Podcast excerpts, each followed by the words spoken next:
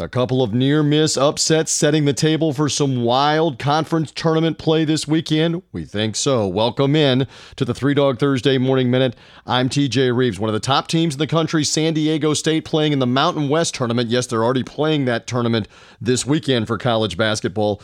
They struggled for a while with Air Force, the number eight seed in the conference. The top seed, San Diego State, did hang on and did advance on to the Friday semifinals of that tournament. So too did the two seed Utah State. They had their problems with New Mexico, but also survived to the semifinals in the top half of the bracket what will happen with that tournament, plus the Missouri Valley, the Southern Conference, on and on. Lots of conference tournaments we'll be discussing on our show, Three Dog Thursday, plus some underdogs in the regular season finales for this weekend as well. Find out about the Big Ten, the SEC, the Pac 12, what's going to happen with some of these conferences and some of the underdogs. Find our show, Three Dog Thursday. Subscribe on iTunes, on Spotify, on Google Podcasts, wherever you find podcasts. And thank you for finding us here.